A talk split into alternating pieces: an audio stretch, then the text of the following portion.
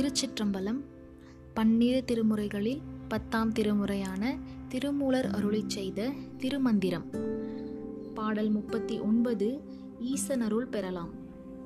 பாடல்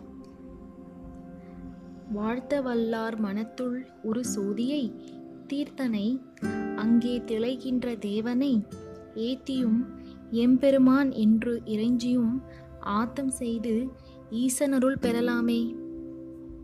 பொருள். இறைவன் தன்னை திரு ஐந்து எழுத்தால் வணங்க வல்லாரின் திருவுள்ளத்தில் மிக்க அறிவு பேரொளியாய் தோன்றுவான். அவன் இயல்பாகவே பாசங்களில் நின்று நீங்கியவன். அத்தகைய தீர்த்தனை மேலும் செவ்வியுடைய உயிர்களிடத்து மகிழ்ந்து திளைக்கும் தெய்வத்தை பல வகையாய் துதித்தும் எம் தலைவனே என்று வணங்கியும் அவனுக்கு முற்றும் உரிமையாய் தன்னை அறக்கொடுத்தவன் நண்பன் என்று சொல்லப்படுபவன். அந்த நிலை எய்தினால் அவன் திருவருள் பெறுவது எளியதாகும். திருச்சிற்றம்பலம்